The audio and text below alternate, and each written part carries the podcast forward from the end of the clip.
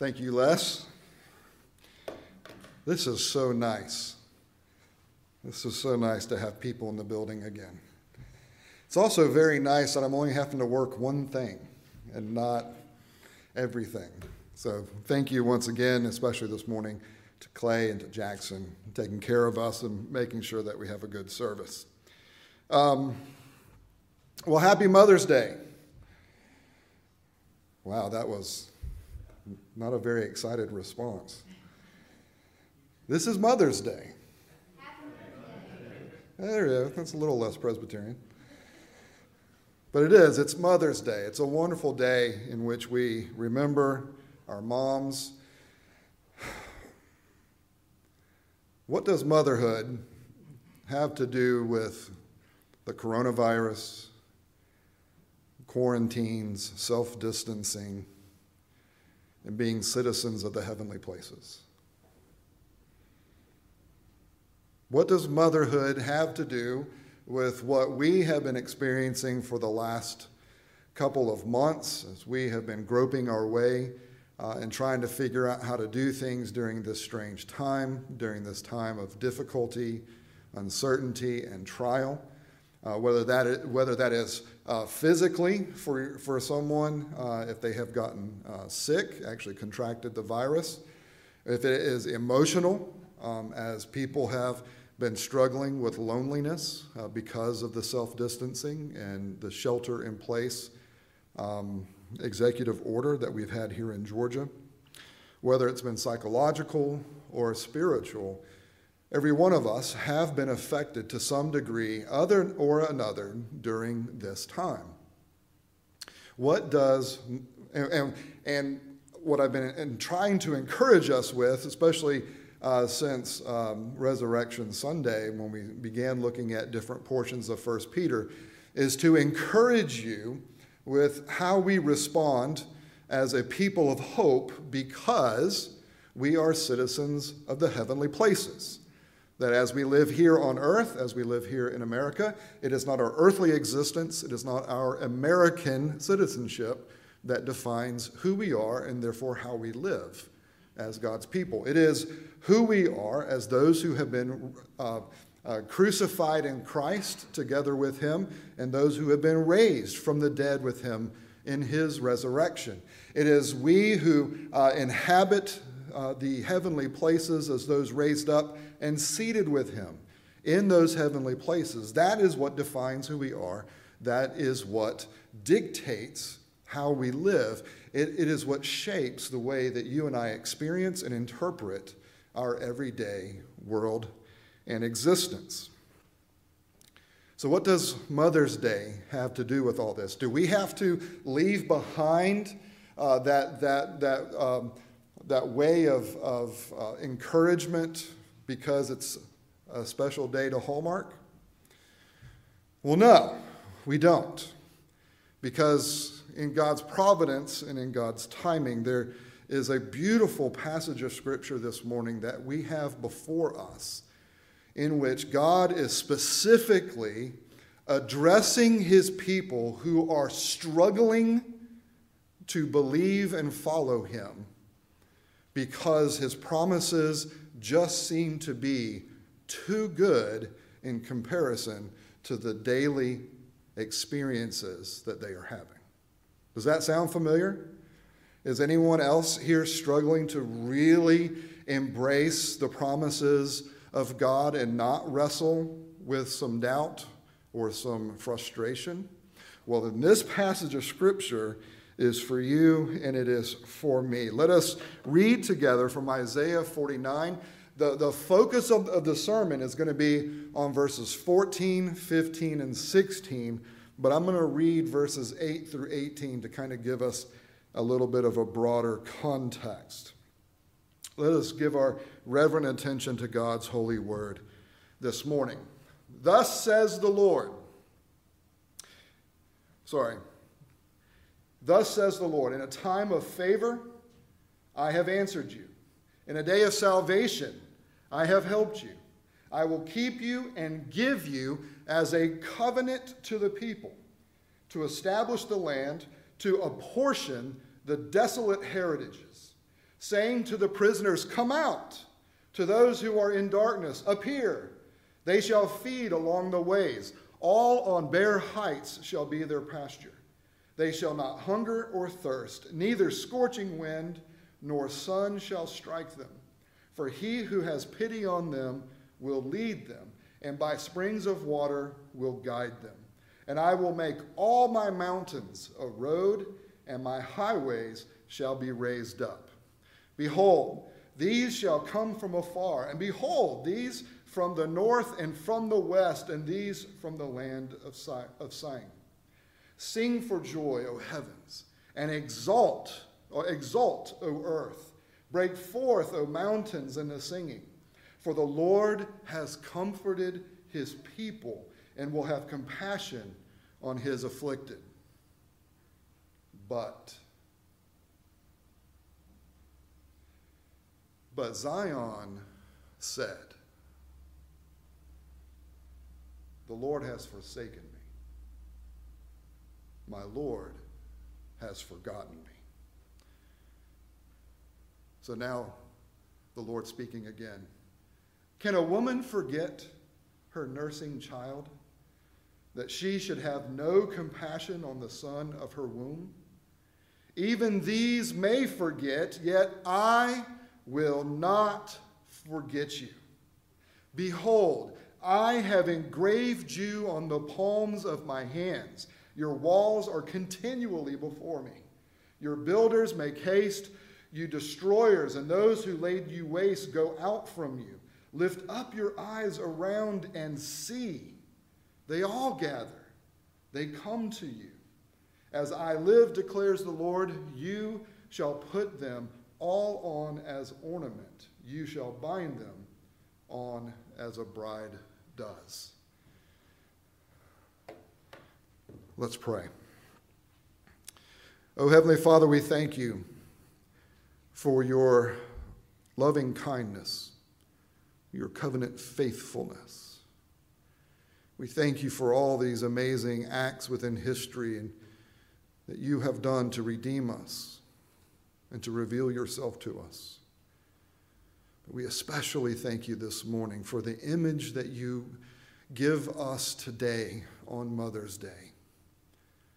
To be reminded of just how amazing your faithfulness is to a people who wrestle with unbelief and doubt and frustration because of the earthly circumstances that do not match our heavenly identities. And so speak to us today through this passage of Scripture for the glory of your great name and for the good of your holy people. It is in Jesus' name that we pray. Amen. Well, this indeed is Mother's Day, and God provides us a picture of Himself this morning that is based on motherhood, and he is providing this specifically to a people who are struggling to really uh, emotionally give themselves to the promises of God. What is not being what is not here is a group of people who say, "We don't believe you, God." What is not here is a, is a group of pe- people saying, Yeah, yeah, yeah, that's all pie in the sky. We're not interested. This is not a people who are saying, we don't care. This is not a people who say, we don't want you anymore, we want Molech. This is not a people who is continuing to live in the idolatry that has brought them into exile. This is a people, a generation that was not part of the original generation that went into exile. This is that second generation who are hearing about the promises of God's restoration to the land. They are living in exile. They are not living as citizens of their true homeland. They are outside, they are pilgrims. And God uh, has just gone through for the second time and is providing his people this, uh, these amazing promises that he is going to come to them in the desert. He is going to find them as he did before. And he is going to uh, take them and move them safely in the abundance of his protection and care and take them and bring them out of exile and bring them back into their promised home. That is what is going on here. In Isaiah 42, we find the first of uh, what we refer to as the four servant songs. Here in 49, we have the second servant song. And so, in, starting in verse 8, God has, is finishing up a discourse that he is having with this promised servant. It is the same servant that you and I know about from Isaiah 53. That's one of the, the, that's probably the most famous of the servant songs in Isaiah, Isaiah 53. This servant is that same servant. This is the one that God has chosen, that God has ordained, that God is empowering to, to go to his people and do what is necessary to overcome their failures and to provide them the righteousness and salvation that they need to be restored as God's people. And at the earthly level, or the typological level, the servant is one here in Isaiah 49 who is expressing his own struggle, expressing his own struggle of, Have I done enough? Look at the way the people are. Have I done enough? And what God is telling him is, I am going to take everything that you do and I'm going to make it perfectly efficacious for accomplishing everything that's needed. Just keep being faithful, and I am going to take that faithfulness and accomplish everything that needs to happen. Now, those are strong words. Those are comforting words for the people of God because we are reminded here that this, this discussion is not taking place between God and his people. This discussion is taking place between God and his chosen servant. And between the two of them, they are working out everything for you and for me. So that what is left for us is but to believe. What is left for us to do is but to rest and to receive what God is doing for us through his servant. That's our role. But that's where we come into the text in verse 14. In verse 14, we, we see these words that the people of God, in response to these incredible promises, in response to this amazing dialogue that they've been made privy to, been listening to God and His servant talk about all this great stuff that they're going to do, where there's going to be an initial salvation out of the land uh, uh, of exile and brought into the back to the promised land, and how there's going to be an even greater stage uh, to come because not only is Israel going to come back, but there's the servant is going to be a light to the nations, and God is going to call all of His people from the north, from the south, from the east, and from the west. And so it's not just Israelites coming back from Babylon. It is you and me coming out of the darkness when He brings us new life and returning to Him as His people, as those who rejected Him and left Him back in the garden. He is recovering His people. He is recovering you, and He is recovering me. And so there is, these, there is this, these multiple stages and multiple levels of salvation that God is discussing with His servant and God's people who are living in exile, what they say as they are personified by this word Zion, they say, We feel forgotten. We feel forsaken. Zion was this little hill in Jerusalem. It was the hill that the temple had been built upon. And for the generation that are hearing all these great things, what they can see is the rubble of the temple. What they see is not one stone being left upon itself. What they see are the walls that have been torn down. What they see are the, the enemies of God overrunning the land. What they see is, is that the thing that they could see before that gave them the comfort of knowing that God was with them is not there. The temple is gone. It has been destroyed. And for the people of God at this time, for them, they wrestled with how to understand the temple being destroyed with knowing if God was with them. As they hear these great promises, yes, I know you're struggling. Yes, I understand that things are not the way you wish they, were, they, they should be. Yes, I understand that because you're in exile, things aren't normal. Your everyday lives have been turned upside down. Yes, I know that there's a greater fear for you right now than what you had when you lived in the land. Though I know that you are struggling with a greater fear right now because there is this microscopic virus that is running rampant that you cannot see, that you don't know how specifically to fight.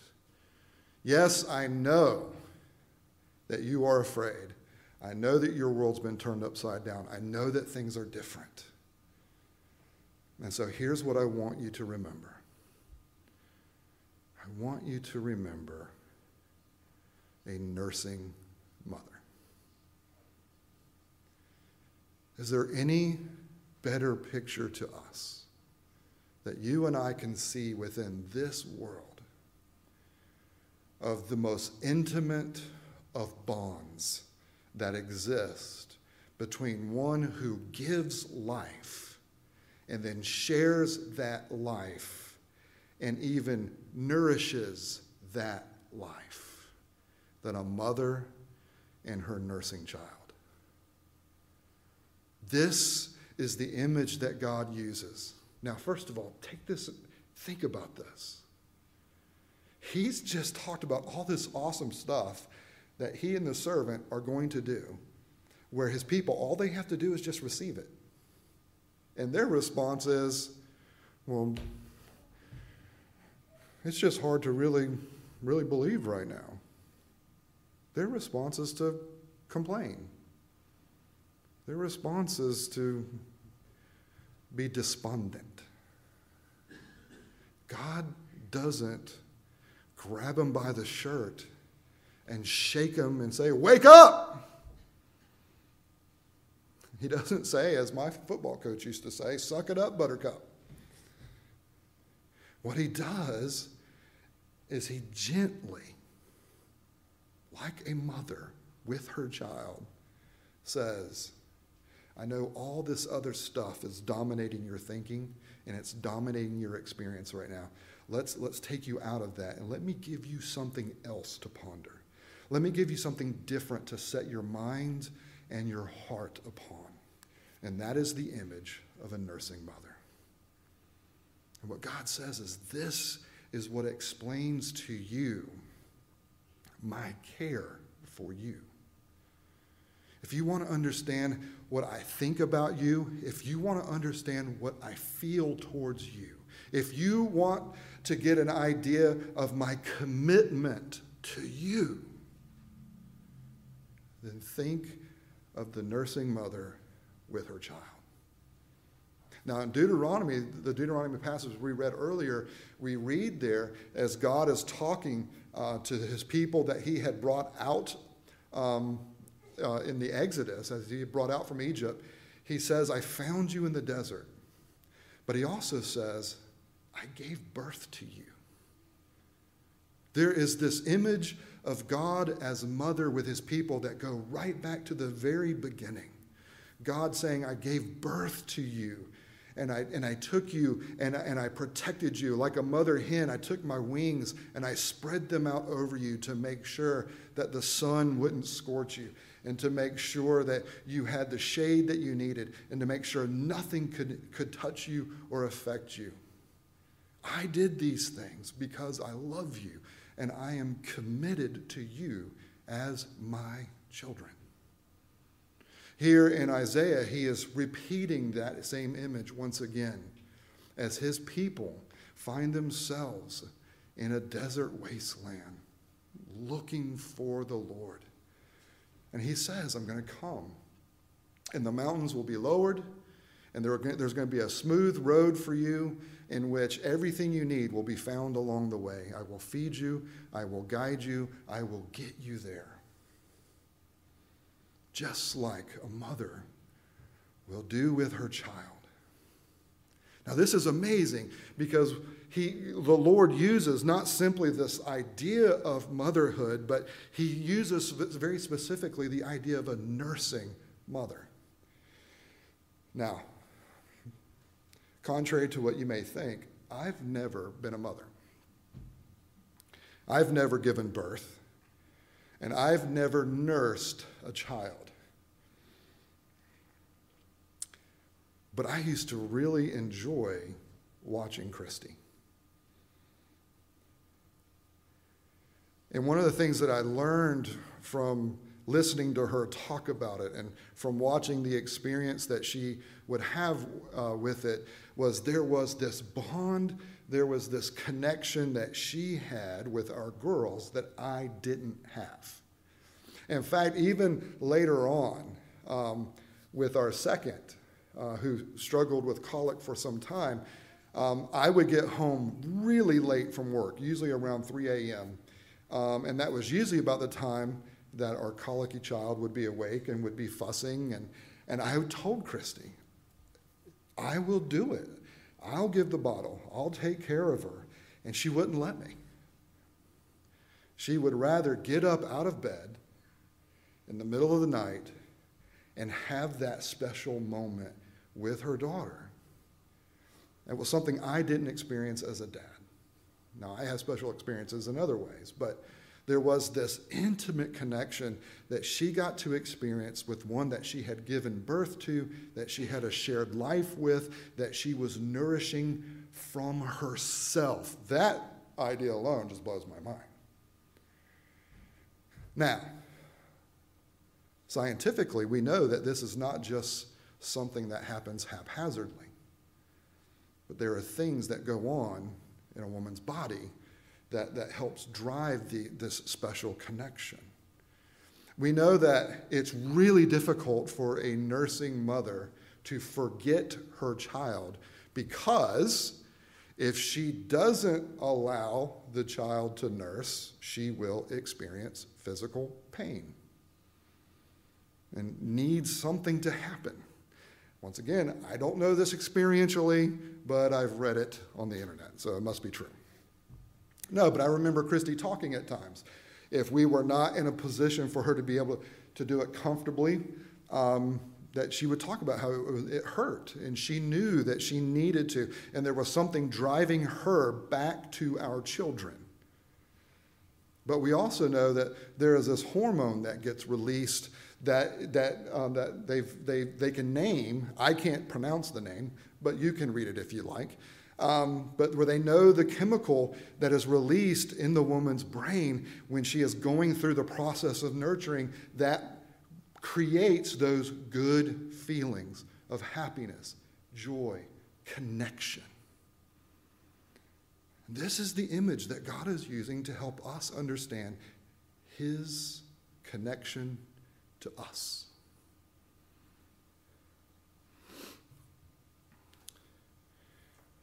But there's another way that is just as beautiful in this description. Because the relationship that exists between mother and child, especially at mother and nursing child, is one in which there is complete and utter devotion, but only in one direction. It is a devotion from the mother to the nursing infant. There is not a devotion from the nursing infant back to the mother. In fact, that's why in the past we had things, I guess they still exist, uh, these individuals called wet nurses that could nurse for a mother. And why could that happen? Well, because the child will get it anywhere he can, right? There is this, this amazing relationship of intimacy that, intimacy that exists and that is being described, but it is one way. And how often is that the case between us and God. That it is His devotion in a one way towards us that is perfect. It is a devotion from Him towards us that never fails. It is a devotion from Him towards us that is always at work. There is a devotion from Him towards us that is always bearing us up. There is a devotion from Him to us that keeps us able to be able to take one step after another as His pilgrim people who are looking for Him to bring us to the fullness of our heavenly citizenship. It is a devotion from Him to us in which he is never the one who forgets, it is always us. And how appropriate then for God in providing this powerful image of, of Him as a mother to us to remind us that when we are feeling doubt, when we are wrestling with being able to really embrace and enjoy the promises of God that have been made yes and amen in Jesus Christ. That it is not because his memory has failed, it is because of ours. It is our memories. And so, what God does is He provides us not just a list of, well, but, you know, why would you forget me? I've done this and this. No. What He does is He responds to our struggle by giving us a powerful image that gets to our hearts. Because even a nursing mother, he says, can forget, but I never will. Beloved, God will never forget us. He will never forsake us. And not simply because he has made promises, and not simply because he is fulfilling those promises. But notice in verse 16, he gives us another powerful image as to how we know that he will never forget us and never forsake us. And that is because he says, He has engraved our names upon his palms. Now, at the time in which this was written, this would have been a powerful image a powerful image because in this day and age, it was very typical for most people to live as servants and not as masters. It was very few who lived as masters, but there were a lot that lived as servants. And one of the common practices is that the servant would have the master's name tattooed on his arm. And that so, so that you knew permanently who the servant belonged to oh, this is so and so's servant. But the image here that God is using is he is flipping that on its head. And rather than the, the master or the servant having the master's name tattooed on his arm, what we see is that the master has the servant's name tattooed on his arm a complete reversal, a, a, complete switching things and turning them upside down to help us understand how committed He is to us, that He has tattooed our names on Him. Now, the image here, though, is more than a tattoo. A tattoo has a very little needle, right? It pokes a little bit into the skin. But the image that God uses here is that I have engraved your names upon my palms. The act of engraving would have required a hammer and a spike. And you would have had to take the, the spike and the hammer and you would have had to pound it and pound it deep into the material and, and, and not just pound it in, but you'd have to move it around and shape it in such a way as to create the image or the letters or whatever is being engraved. And what God is saying is, I love you so much, and I am so committed to you that I would willingly allow a spike to be driven into the palms of my hands and have the blood that would come from that event shed in order to show you just how much I love you, how much I am committed to you, and how certain you can be that in the midst of your struggle of doubt with my promises, what you can do is you can look upon my palms and you can feel the holes in them. And I will say to you, put your finger here and see my hands. Do not disbelieve, but believe. God is so committed to us, beloved, that this is not a metaphor. It is a preview as Jesus Christ would go to the cross.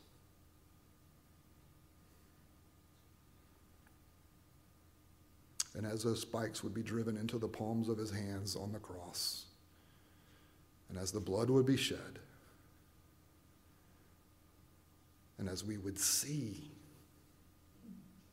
God's commitment, that we would see the perfect work of the promised servant as it was brought to fulfillment for you and for me in the crucifixion of our Savior Jesus Christ, who is that servant of Psalm 40, of, of Isaiah 49. Beloved, as we are struggling right now, during this time, struggling with that dissonance that every one of us are experiencing between what we're promised and what we're experiencing. What God does, as He says, remember on this Mother's Day that I am the greater mother that is greater than all the loves of all the moms. Because I have given you birth, you have a shared life with me, and I will nourish that life every step of the way, even when you become a teenager and you take me for granted and you forget all the special sacrifices that I have made that you really don't really see, but they're there and they are driving me over and over and over to embrace you with love and to wipe your tears and to give you hugs and to encourage you to keep pressing forward. Beloved, as you struggle this morning, know that God's commitment to you has been sealed in the shed blood of Jesus Christ. Spikes driven into his palms God's faithfulness demonstrated. And so, as you remember your mother, and guess what? Maybe you didn't have the best relationship with your mother. Maybe if you're watching at home, you didn't know your mother. Maybe there was a bad relationship. Remember what God says. Even the best of mothers are nothing compared to my love and my devotion to you. And so remember your moms and celebrate them today and allow that, that remembrance and celebration of her to take you higher to the greater love and nurture of your triune God that, has been made yes and amen in Jesus Christ as the Spirit is applying that work to you and to me as we wait for the fullness of everything that we see in Jesus Christ to be revealed in us when he returns and we see him and we are finally made like him. Let's pray. Our Heavenly Father, we praise you for this powerful image of motherhood.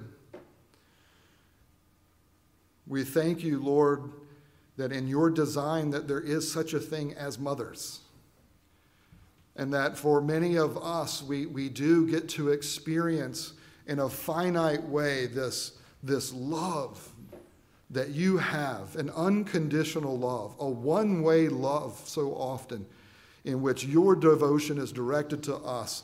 You nourish us with the pure spiritual milk of your word. And you guide us and you protect us and you pick us up when we fall down you mend our wounds when we scrape our knees, and you keep encouraging us. Keep pressing forward. Keep pressing forward. I've got you. Lord, we thank you for the mothers and their love and their sacrifice that is represented here within this room and represented within our congregation among those who are home. Father, may they know in a special way today your love for them.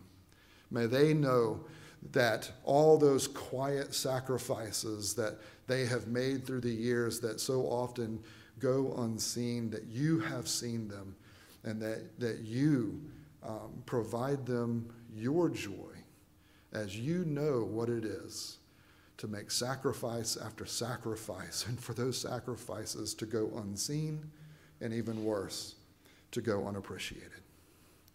And Father, help us to re engage our devotion to you this week as your children, to re engage that devotion, not as those who are scared of, of some loudmouth father who we think is going to beat us when we make mistakes, but instead to approach you as a loving mother who is there to receive us into your arms and to nurture us and to love us along the way.